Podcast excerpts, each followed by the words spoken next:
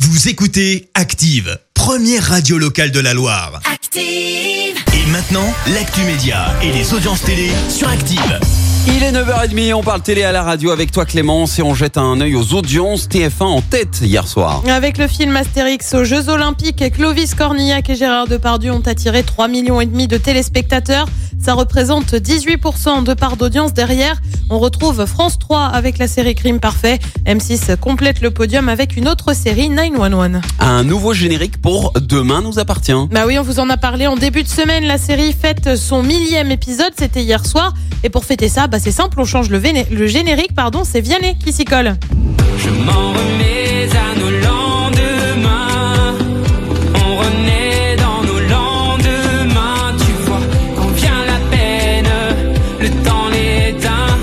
Je m'en remets à nos lendemains. Plutôt pas mal. Ah ouais, oh, la visibilité qu'il va prendre là Ah bah oui, donc un millième épisode marqué par un nouveau générique, mais aussi par de nouveaux décors. Et puis euh, au long de cette saison, on devrait avoir de nouveaux personnages, notamment Emmanuel Moir. Euh, Demain nous appartient, pour euh, rappel, en moyenne, c'est 3,5 millions et demi de fidèles sur TF1. Ah ouais. Et ouais, rien que ça, hein, ça commence à faire. Lui décroche une nouvelle émission politique. Jean-Jacques Bourdin va animer son, une émission à l'automne. Ce sera sur BFM. Ça devrait s'appeler Bourdin Direct le soir. On le rappelle, il officie déjà le matin à 8h30. Ça s'appelle Bourdin Direct le matin. Voilà, ils se sont pas foulés pour le nom. On, on ignore encore euh, quand précisément hein, ce sera diffusé, mais le principe serait d'opposer un homme ou une femme politique aux questions des Français et de l'intervieweur. Six épisodes sont annoncés. Il manque plus que Bourdin l'après-midi. Allez hop, Bourdin toute la journée.